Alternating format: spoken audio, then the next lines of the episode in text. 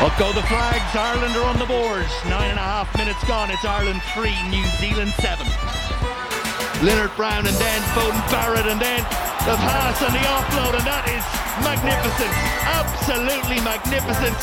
Oh, there, there it is. There's the try. Bobby scores the try. Beautiful running and a sweet short pass into the hands of the Australian fly half.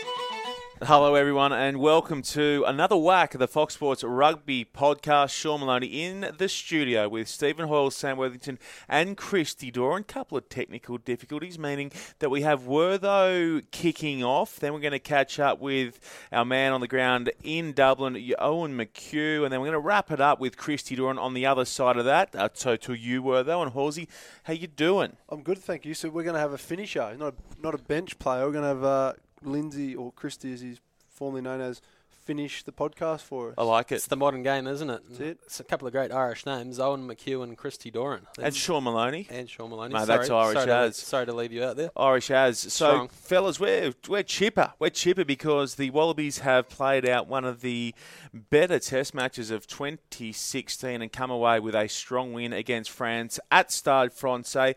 Halsey, they were forced to do it tough coming down to that final scrum of the game, but they hung in there. Well, they did, and as you said, it was a really entertaining game and, and such an important win for the side. And a, a lot of stuff was spoken earlier in the week or this time last week about you know the players that were picked and was it a B side, but just a really good step in the right direction for Australian rugby, I believe, giving a lot of guys an opportunity, and you know the likes of Godwin and yeah, all those guys that got their Morahan, chance, Morahan, all doing Latu. all doing really well. Who else are we missing out on, were they? Oh, look, you've covered the big dogs there. I think. Who else are we missing on the wing? We had Naivalu uh, played well, not on Yep. debut, s- a starting debut for Stefan McMahon came back in the side. Maka you know, was in there. Pocock went back to number seven and had an enormous game. So, Yep. just a really good game and a, a really, I think in um you know the, the cycle of a side, I think it's a really important step for the Wallabies. Yeah, it's worked out perfectly for Michael Cheika, hasn't it? Um, he, he took a risk by making all these changes. If they'd lost, he would have copped a, a bit of stick. I don't think uh, you know people could understand his rationale, but he still would have copped a bit of stick. So to win that game, um, carry on the winning momentum as well as freshen up all those key players, um, it's it's worked out magnificently for him. And if they had lost that game on the death, like you know we were fearing because it came down to the wire, everyone would have come out and said, "Oh, they didn't have the experience." The experienced players would have closed that game out. So. I'm just uh, not not relieved because we played some, some really good footy against the side that also Mm. played some good rugby, and it's a hard place to win. Everyone knows that. Going over to, to, to Paris and beating the French, they're an unpredictable side, and they played some really good footy too. So um, it's exciting. Now we've got a midweek game tomorrow morning our time, five uh, Aussie, 6:30. Aussie Barbars v the French Barbars. Yeah, yeah, that'll be an awesome game, I think, and then a, an opportunity for the likes of Dempsey, Kellaway, Tongan Thor. These guys get their first crack in a senior Aussie jersey. Yeah, it's very interesting. Uh, Wallaby 15 that they've named uh, the likes of Ben Mowen, um, a forgotten man over there in France. He's going to have a run, and and of course uh, Koroibete on the wing. Our first look at him um, uh, in the rugby game. So yeah, uh, another great chance to, to build depth for all these players, and, and yeah, a few blasts from the past in there as well. Want to go back to the game though. At Stade Francais, like you say, Halsey, massive, massive crowd hooping and hollering and whistling and waving the Les Bleus flags. But it wasn't enough to unsettle, and I want to touch on him because I think we just glossed over it. Kyle Godwin making his introduction into Test rugby. A number of us have been calling this for a long, long time. Many had envisaged him as a walk-up centre after he started for the Aussie schoolboys and Aussie 20s back in the day.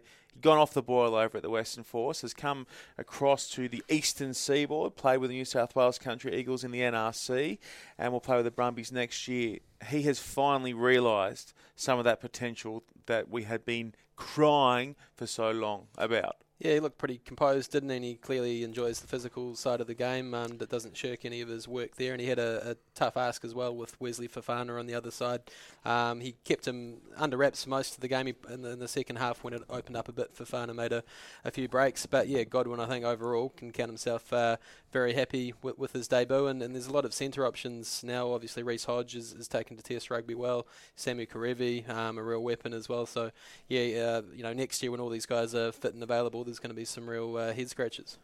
Yeah, it was so pleasing to see the, the smile on Kyle's face. We've seen the interviews after the game, and he was he was delighted. He was on a tour a few years ago, and we all thought that he would have been a Wallaby by now. And there was even, um, you know, I know that he, he's spoken himself. He thought his time might have passed. That's why he made that big move to leave the Western Force to you know, kickstart his career. And he, he's done it a little bit earlier by the help of the Country Eagles at the NRC. But not a, not an easy position for someone to make their de- debut in, especially starting at number 12. The way the Wallabies play, um, that's that number 12 is a, a distributing role, and he doesn't have that role at the Western Force. He's got that skill set, but we haven't seen him play that. So uh, he had to come in and not only play the, the direct and tough role that number 12 does, but also has to have a voice and, and help organise the, the side with Bernard Foley. And the other thing that hasn't been mentioned is that Quade Cooper is who he trained with all week as the number 10. He withdrew the day of the game, so he, he had to jump in with Bernard Foley, who he's had zero experience with. So I thought that was just another sign of his maturity to be able to time tie in well with Bernard Foley and help control the guys and, and come down to the wire. And you need a bit of composure, and a young guy does it at number twelve. And you awesome. know he's you know he's never going to miss tackles because essentially that's what he became at the Western Force through the back end of his time over there. He was just there to, to make a defend, few. make shots. That's all he did was make shots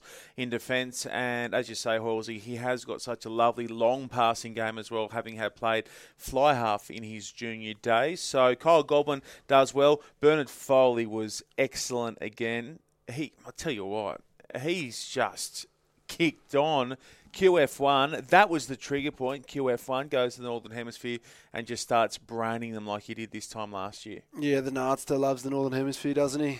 He's a mud runner, the little Nah, pig. nah, dog. Yeah. think the whole uh, the whole Wallabies team seem to be going pretty well up north at the moment. Do we need to start taking some of these uh, home games and, and planting them at Twickenham and uh, Just Millennium play the Stadium? Bledisloes up there. It just it, it yeah. just goes to show, like you know, we play the All Blacks more than any other side, and and they're clearly superior in the form at the moment. So it's probably not a great indication of where the Wallabies sit every Tri Nations because we beat South Africa at home pretty easily. We lose them slightly away. We beat the Argies, so we just um. You know, we go up north, and I just think we're we're a better side than most teams in the northern hemisphere, but we just don't play them enough. Yeah, you're right, and it's yeah very interesting this weekend. I think it's pretty clearly New Zealand one, England two, but Australia, Ireland, um, sort of really hammer and tongs for that third spot at the moment, and, and maybe closing the gap a little bit on England as well. So uh, yeah, I know we'll uh, we'll obviously get to that game shortly, but uh, huge for the, the ranking points there. And again, the captain, David Pocock, he had the armband, the C, the skipper armband with Stephen Moore coming off the bench.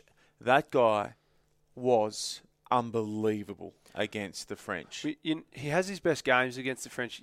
What you notice about Dave Pocock is that there's been times this year where I've said he hasn't had the same impact on the ball that he normally does, and that's against the Kiwis and the South Africans because they're so used to playing against him, and, and that's one of the the negative things about playing side so often is you get to work out plays and you learn to shut them down. So against the Kiwis and the South Africans, he doesn't get the opportunities to get on the ball, which is the best in the world at. But against the French in particular, the way they play, they play a lot of offloading games, so they generally a little bit more unstructured and their support lines to the breakdown are a little bit late, so they open up a lot of opportunities. So you, play like the French do, and it's high risk, high reward, and the reward is obviously the flair, and the it's really hard to read. But the the risk you take with that is that sometimes you allow world class on ballers to have a crack, and when David Pocock gets there first, he very rarely gets cleaned out. So he was enormous, and it was just um, a massively courageous performance. And maybe it's one of those things that makes Michael Cheika go, "Wow, do I, do I have to maybe look at playing hoops in a different position and giving Poey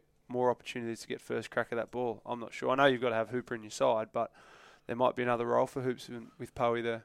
Yeah, we've got to enjoy him while he lasts, of, course, because he won't be there next season, um, and he will be hugely missed because Hooper and McMahon, they're great players, but very different players, um, don't have those on-ball strengths, and with Liam Gill um, in, in Toulon carving up uh, over there by all accounts, that, that obviously is an area that, uh, that that will be sorely missed. And yeah, I think Pocock, with the, with the captaincy next to his name as well, um, possibly just takes his game to another level. So yeah, reassuring um, for Cheika down the line that uh, if anything happens to Moore, let's face it, he's not the youngest man. Um, Pocock would be a great candidate to be a full-time captain of Australia, I, I believe. It's a good point you make around Poey only having two games left in Wallabies colours because we won't see him in 2017 at all in Australian colours. I'm right in saying that, aren't I? Yeah, like no Wallabies for a year. No Wallabies for a year. he might always change that. He might uh, start missing and come back. Who, who knows how he's going to spend his year? I'm not not too sure. It's but the at- but sabbatical next year, isn't it? Yes, he goes off to Japan and plays a few um, Off months. the back of the spring tour. Yeah, and then he has after that season finishes in about February or March. That's when he takes his six or five or six or seven months off, and he's going to go to the states. He's going to go to Africa. He's going to do some work with his conservation stuff, and um, save the rhinos and all that sort of stuff. He's he's big on, and he'll do that, and then a little bit of training, studying in the US, I believe, and then he'll go back to Japan in about mm, September, October next year, and then he'll come back to the Brumbies for Okay. and the Wallabies after that. You've got a sole itinerary. What- That's after good you- work. yeah, from we were in South Africa recently, and his, ma- assistant. his manager Brian Levin was in South Africa, giving us a bit of a rundown Is of, of right? what he's going to do. So it's um, it's a big mental break for him. We'll see how he goes. He's, he's you know what he's like. He's very passionate about his humanitarian work. So he's going. I think he's going to go and learn how to be um, like a game park host, and you know get right into the the whole wildlife things back in Africa and Zimbabwe, where he's from. I pity the poacher that Poey crosses. Imagine just being a poacher, just out for a little bit of tusk, The ball poacher versus the tusk poacher. thinking I'm just getting to catch myself a rhino And here or comes an the white rhino elephant, pocock out of the bush, and he just just, comes charging. charging at you. That'd He be comes Release charging the at you. release the horn. Oh mate, he, he, you'd, you'd be looking left and right, wouldn't you? If Poey came charging. Well, they've all got guns. Those poachers. I dare It say wouldn't- they just matter. put one in their own knee and Wouldn't- take themselves out. it wouldn't help you. Um, last one uh, on debut as well. Luke Morahan, another guy we saw shine in the NRC, had some Starting excellent, debut. starting debut. Yeah. Correct. Um, had some excellent touches at the weekend and just showed that acceleration, that blinding turn of pace that he possesses. Well, I, I love the fact that guys like Morahan are getting another chance because for too often in Australian rugby, we think we give guys a crack when they're really young because they come out of school in great form and they play 20s and they have a super five or six games in Super Rugby. So go, I'll give them a Wallaby jersey. And this is what happened a lot under Robbie Deans. A lot of these guys got jerseys early. And everyone knows, like you go through a playing career, you always know you're a better player at the end of your career than you were at, this, at your start. You're much more mature.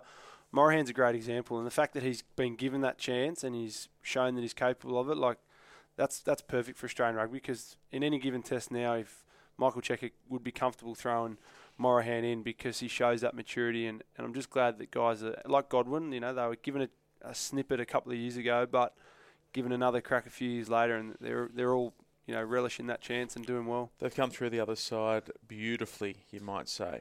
And Just uh, before we wrap up that game, uh, Tolu Latu pretty impressive as well. Uh, Phil Waugh had huge raps on him leading into the game on Fox Sports News. Called him one of the best hookers in the world already, and he does have enormous potential and, and upside, doesn't he? He's just you know been sort of bothered by injury, and, and I guess Taft's been in front of him at the Tahs as well. So um, yeah, your your thoughts on, on his game? Scrummaging. What are your thoughts on his scrummaging? Uh, like all good hookers, they'll, imp- they'll or, sorry, all young hookers, they'll improve as time goes on with scrummaging. But he's naturally very strong, with which helps. So, um, what I liked about Tar- um, Tolo this year is that he sat behind Tarf. He had a couple of injuries. Hugh Roach jumped him at the Waratahs, so he really only got the NRC and the club footy to prove himself. And he was probably told to go and get fitter and work harder because he he's got such a unique skill set. He was, believe it or not, he was a five eight when he first started playing. You know, 15, 16s um, and he was obviously too big for that position. So he's just he's gone away and he's worked hard. He's got himself fit, and the skill set that he showed in club rugby and in NRC, not many guys can do it. He's got great offloading skills, a, a really talented young footy player who's who's worked out. I think that you can't just be talented; you've got to also go and work hard. And a, a big Tongan guy, he's got to make sure he stays fit and trim, and, and he's he's really well supported on that tour. You got likes of Izzy and Sekope Kepu that are good mentors for him. Cliffy Palu's been similar for him, so just starting to see. I think he's just starting to realise his potential and, and realise what, what he needs to do to, to play at that level, and, and that's great for Australian rugby. That we'll have Taff in Australia next year, Squeak and Tolo and Chibba Hanson's on tour. So we're also always all of a sudden starting to talk about depth in every position for the Wallabies. They are well placed for this weekend's clash against Ireland. So this is a perfect opportunity, man, for us to bring in our man on the ground in Dublin, a dear, dear friend of mine, Eoin McHugh. I want you to take me back to Chicago, where your side, the Irish, rolled the All Blacks first time in 111 years, and you were there, buddy. Listen, Sean, it was one of the best weekends you'll ever have. Not just in terms of rugby, but you got to remember the Cubs had won the World Series for the first time in 108 years. Ireland, as you say, rolled the All Blacks for the first time of trying, and the weather was fantastic. It was absolutely gorgeous, balmy weather.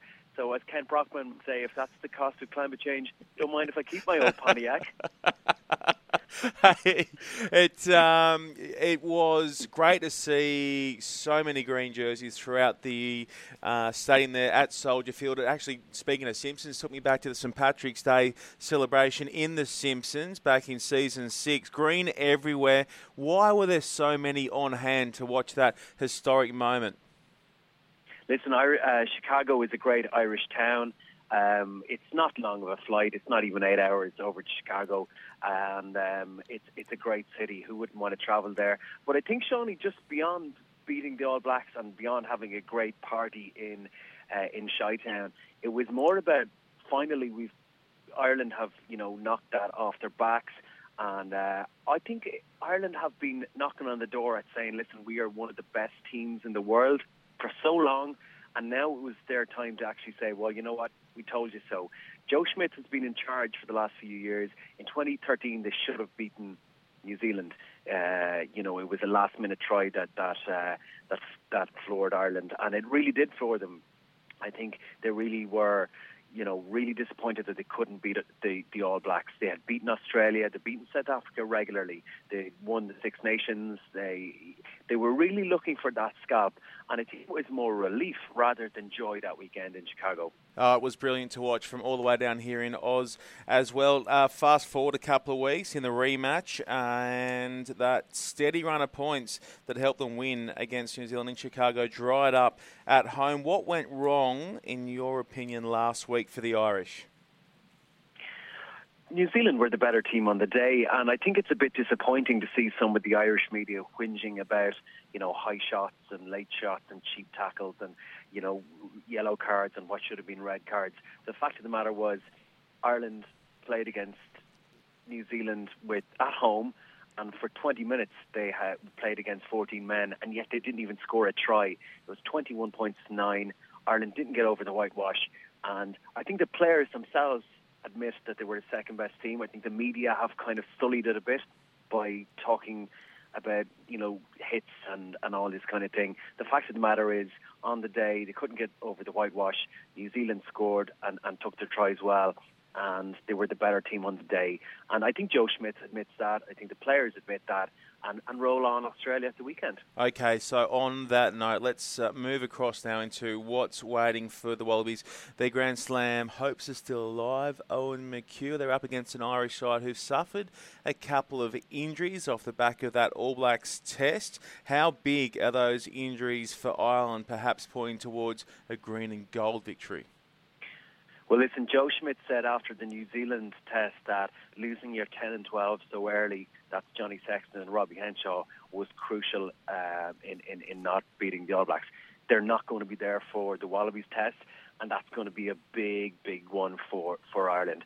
Um, how the Wallabies react to that, you know, have they been kind of keeping that in mind? They rested a lot of players over the weekend when they beat uh, France in Paris and you know it's going to be a test. And you know, I think a lot of people are saying here in in in Dublin, Shawnee, that if Ireland really want to prove that they're not just a one-trick pony by beating the All Blacks, they really got to go out and prove that by beating Australia at the weekend. Australia are not here to make up the numbers, that's for sure. They have Ireland in their sights it's going to be a test match on Saturday. Tell us about the replacements for those two key players for Ireland, for Sexton and Henshaw, and how dangerous are they for the Wallabies fans who get up early on Sunday morning? Well, it's not been confirmed uh, who is going to play at 12 in, in replacement for Robbie Henshaw.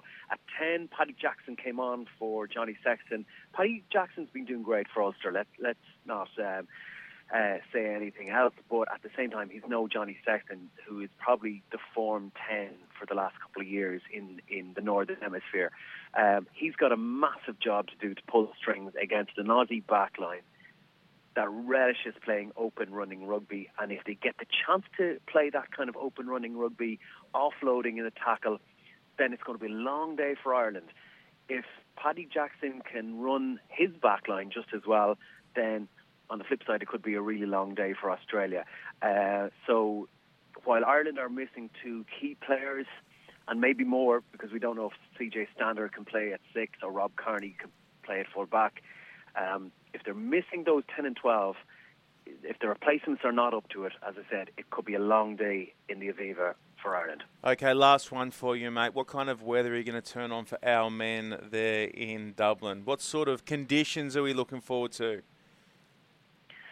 Mate, I don't think you Aussies know how cold it is over here in Dublin at the moment. It is absolutely Baltic. I mean, you know, it's the kind of weather if you stand around long enough, you just your feet are stuck to the floor, and and it's not even we're not even really into winter at the moment, but it's a nice balmy minus one to plus one at the moment, and oh that's kind goodness. of what what what you lovely uh, wallabies can can expect. Well, it's, in it- Dublin at the weekend. it's around about 30 degrees today in Sydney, and we're set for 30, high 30s later in the week. So that gives you some kind of a feel as to what you're missing out down this neck of the woods. Eoin McHugh, you know I love you. You know I love your country, men and women. I think it's fair to say most Aussies, most Aussies love the Irish, but we'll be happy to see you on the wrong side of the ledger on Sunday morning, our time, with the Wallabies continuing their unbeaten tour of Northern Hemisphere.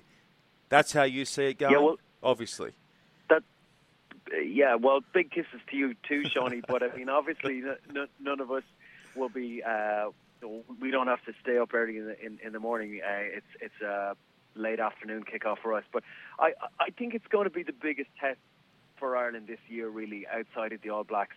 Uh, Michael Cheika knows the players very well. He knows Dublin very well, um, and he wants to make a statement uh, at, at the end of the year, at, at the end of a long year for the uh, Wallabies. So it's going to be a great test on, on Saturday. That said, you're tipping Ireland by how many? Oh, tough question. I'm going to go less less than seven, mate. Okay, tight one to play out in Dublin between the Wallabies and Ireland. Eoin McHugh, thank you for your time, friend, and I will see you not long from now in the warm, warm weather of Dubai. Can't wait for it. Thanks to Eoin McHugh there. He's a good fella. Eoin does great things in the world of rugby. So plenty of pressure on Jackson this weekend. Wertho has stepped out and let Christy Doran at it. Christy, how do you see this matchup? Well, gentlemen, nice to uh, nice to step in for for Wertho. Uh, it's going to be a cracking contest, I think. Paddy Jackson showed his class throughout that three match Test series against South Africa, and although although the, the Springboks have been struggling of late, they're certainly um, pretty tough at home. And, and, and Jackson came um, into the into the squad ahead of uh, well with um, Johnny Sexton being injured and and delivered a, a marvelous performance first up. He's a very good goal kicker.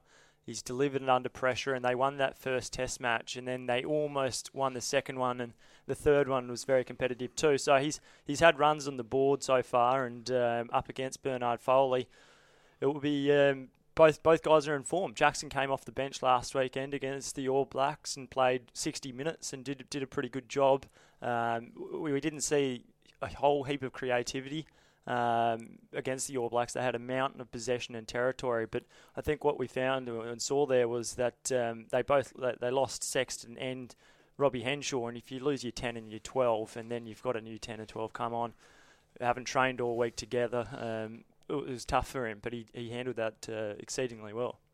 Yeah, I haven't seen a huge amount of him to be honest, but again, you you know that they're always going to have two or three really solid players in that position, and, and what you find with the Northern Hemisphere five eights is that they control the game very well. So conditions play a huge part in it. It's freezing over there at the moment. Yeah, no that surprise. sounds It's something like cold, eh? minus two, One, yeah. one degree, zero degrees. Yeah. That's chilly, man. That seems to be the theme that Ooh. the players are, are sending home. But you know the Wallabies are in good form. I know Ireland you know, knocked off the All Blacks a couple of weeks ago, but I, I think they're going to be a little bit um, worse for wear physically, a little bit drained after the, the trip and the big win in Chicago and, and having a, a loss last weekend. But again, they've got some class players. Like O'Brien came back last week. The back row is solid. They're never easy to beat. Like it's such an important game. Huge crowd there. It'll be an absolute sellout, no doubt about that. What maybe will be the deciding factor is this improved Wallabies defence. Obviously, with the benefit of so many games under their belt this year, their first half was very good against France last week before the French scored some cracking tries. It must be said, there were some awesome tries in that second half. So that defence, coupled with Ireland's inability to break through the All Blacks last week and post points of their own, surely that gives a little nod in the direction of the Wallabies. Yeah, it's interesting to take note. The All Blacks on the weekend didn't compete hard at the ball. I didn't didn't go crazy and and just almost had numbers in the line and just made their tackles, hit hard, still win that collision well, but just basically showed them a, lot of defenders in the line. And, and when you do that and you, you get to sit back a week after and watch a side lose, maybe that's the template you follow. And you go, well, I know that with Pocock and Hooper, you go, you do allow them to have a crack at the ball, but um, if you just try and make your tackles numbers in the line, it, it shows that some sides don't have too much variety, and, and maybe that'll be the case for the Irish this week. Yeah, I'd have to agree. I think their, their strength's probably in, in the forward pack. A lot of their attack comes off Conor Murray, so I think uh, the Wallabies will certainly want to shut down him as quick as possible. Um, but let's not forget the Irish have got a couple of good players in, in that in that squad. I think Jared Payne's done pretty well at 13, and they've got Kearney there at the back, and a couple of good guys on the wing with with Trimble and um, and uh, Simon Zebo. So Oh, they've got a fantastic side. Like they beat the All Blacks two weeks ago. I don't think anyone. Yeah, yeah. No, I, I lo- and I love you know I love watching Yeah, Australia v Ireland. We've had some great clashes over the years. Australia v Ireland. It's Some an amazing place to go and play footy too. I Like, love to get there and have fantastic, a- eh? Was there in '97, long time Oh, back. It was yeah. cold, but it was awesome. Yeah. Jeez, I love that joint. the Northern Hemisphere, like these games are such such wonderful games of rugby. Hey, anyone's out there never been on a Wallabies end of year tour, go and get on one. This has been the one. If we get to that Grand Slam, like I'd love to be in Twickenham next week if we're there undefeated. Aussies v. Uh, it's just something about Australia v Ireland. I don't know. Just got a good vibe about it. I reckon. You go all the way back. You go all the way back to '91 when the Aussies bounced them out late in that quarter final of the World Cup, and you know the Irish got behind the Aussies. Same thing happened in '99 with Ireland essentially out of the tournament. There's a great, great.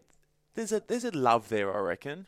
Yeah, I reckon there is. I don't know if they love us because of that, but everyone loves the Irish, don't we? No, Like- but you know what yeah. I'm saying. Yeah, no, I, I know what you're saying. There's a lot. They beat us in the World Cup in 11. There's a good natural rivalry there, and we don't get this. We don't get to play them a huge amount. We tend No. to play Wales and England a Yeah. lot more. So, um, we need them out here. I think. We've- well, you've got your, your Irish jumper on today. You got your lovely green cashmere. Mm. Certainly do. I was looking at it with Werther the other Mm. week. We've only had about six Irish Test matches uh, out here since the start of the century. So I, I think it's it's Let's bring disappointing. back. I I think it's disappointing. I think a three-match Test series would be fantastic. Sydney hasn't hosted them in, a, in an age. Yeah. It's been Brisbane, Melbourne, and Perth, and Oh, I love them.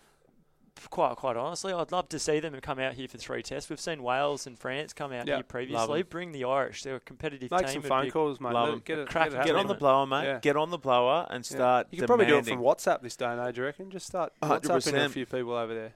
You want some numbers? I'll get you Get him, Paddy's number in Dublin. He'll sort it out. get him over here, mate. Get him over here. Um, so there's that to look forward to this weekend. As Halsey said, Grand Slam is still on offer for the Aussies. A quick touch up, guys, of the South Africa v Italy game last week. Forza Italia, buono ragazzi. That was an amazing win. Two points. Doesn't matter. That's plenty when you're rolling South Africa for. I'm right in saying that's the first time. How long have those two sides been playing against each other? You know, like how far yeah, back I'd we going? Probably 40, 50 years, when you say? You reckon that, that, that many Yeah, years? I would think Yeah. so. But Yeah. Oh, it's, it's difficult to say with the apartheid and whatnot, but Tough times for the South African oh, rugby. yeah, no, it is. It's um, Tough times. it's very tough. It's dark, and They've got the Wales this week. I reckon they might beat Wales. The they have is- to. they're all talking about mass changes and rolling. I've seen some terrible. I've seen a fan burn the jersey. You know, like That's a bit much. mate, they're just going through a rough trot. You don't burn the jersey you like don't that. burn your jersey. I hope that bloke that burnt the jersey. I hope when they turn it around and start winning. I hope if he's seen it a game, he's kicked out. You, that's just not what sport's about. Your team's going through a rough trot. You've got to ride with them. You've got to take the lows and the highs, and they've got huge problems over there. It's hard to keep players in South African rugby because of the the rand. The rand is so cheap. Everyone's if you're a young South African player, you can probably earn four, five times the amount just by going to a second division side in France. Like Mhm. it's a no-brainer. So it's um, th- their issues are far bigger than the issues that we understand here in Australian rugby. Like we've got other codes that we compete against. Everyone's playing rugby in Africa, but everyone who's half decent is getting out of there by the time they're 20 because of the dollar and or the rand. So um, I feel for their coach because everyone's blaming him, but you know, they've got that many players playing overseas. We think we've got a, a bit of a battle. We've we've got 120 playing in Europe. They would have 500. It shapes as a pretty interesting test anyway because Wales have been struggling and, and they're um, like they've only just scraped home against Japan the other week 33-30 so um, both both teams have got questions going forward But isn't it good for world rugby though, seeing all these sides So starting? to- tight. you know, Japan beat South Africa in the World Cup, and all these, you know, Scotland just beat winning on the weekend, and it's hard Scotland against beating Argentina. Yeah, Yeah, you know, like it's it's it, uh, it showcases at this time of the year more than any other just how strong rugby is globally. Yeah. When you look at those results, and you know Japan were unlucky to lose that game. Unlucky to lose that game. Drew drew, Eight- third, 81st drew level thirty apiece. Drop goal. Yeah. Little uh, sneaky droppy The to only get Wales disappointing home. thing about all of these games for me has been watching Fiji get, you know, heavily beaten in most Mm. games. I just think we're all benefiting from the Fijians. Every side's got a Fijian on the wing, and you think at some stage, well, there was, it was two v two last yeah, weekend. France Australia versus and Australia, and there's four. Fijian wingers. You know, Yeah, starting. I think the game has a responsibility to help those teams because we've been we've been bleeding the islands dry for years. So I really think that you know we've got a responsibility in Australia and New Zealand to, to try and turn that around. And you know Fiji is such wonderful talent, but we've got to allow them to be playing for Fiji. Well said. Well, well said. Well So, said, Horsey. Appreciate it. Um, so New Zealand have a game this week as well. They are up against Le Bleu, their old sparring partners. I expect New Zealand to go berserk this weekend. You fellas, Oh. Yeah, you just yeah, I agree. But again, the French, their best games are generally always against the All Blacks. They All Blacks last game of the year. yeah, Finish with some pop, and Yeah. then South Africa v Wales, our other one. Uh, at, any other big games we should be looking forward to on the weekend? Christy Doran the early hours of Sunday morning. That's a pretty good lineup. New Zealand v France, Australia v Ireland, Wales v South Africa. That'll that'll get you going across the back end of November. Now, fellas, that brings to a close another hit of our podcast. Next week, I'm going to be in the desert in Dubai covering off the Australian women's run at a third straight Dubai title. Uh, so I won't be here. We- Squad squad was announced. Squad was this announced morning. this morning. The we've we've got the women's squad locked away. Tiana Penitani back in Aussie colours, back on the series. Well done, T. And a few new faces as well. Yet to see the men's, but I expect there to be a few changes in the men's side as well as they look to launch with a win in Dubai. Do you want to give me a shout over there and see how we go? do you want us to call you? I think it could be Can you arranged. call Still me? Call you, yeah. Call me on the hotel uh, hotel uh, doobie whacker. Yeah, Yeah, we'll do that. we'll eh? do that. Yeah, So okay, well I'll bring you the latest from over there. send us a number. Um, I'll flick you the Are you doing anything over there? Send you the deets. I'm commentating. Apart from commentating, I'm commentating. Oh, You know what? I'm going to write some articles for the website when I'm over there. I'll bang a few. I'm going to try and. There's an indoor skiing. I know, snow, isn't there? Mate. You should see the Dubai Mall. It's ridiculous. Why don't you go and do that? Do you want me to go to indoor skiing? I'd like you to improve your snowboarding because if we hopefully get to go next year, I don't know that we, you I want I you to be able to keep up with your I 18, don't know mate. that you and I are going to be going snowboarding anytime soon. The fact that Tiana Penitani can actually still play rugby after you took her snowboarding in Perisher is it's remarkable. she got caught on a rather nasty traverse. But you know what? First day she got through, and I think she's tougher for it. Yeah, personally, mentally. Um, okay, our thanks to Wertho for the top of the show, Christy Doran, Stephen Hoiles, and Eoin McHugh over there in Dublin. Right now, though, it is Sean Maloney saying enjoy the Aussies taking on the Irish this week, and let's hope the Grand Slam's still on offer when we put ourselves in your earlobes next time round.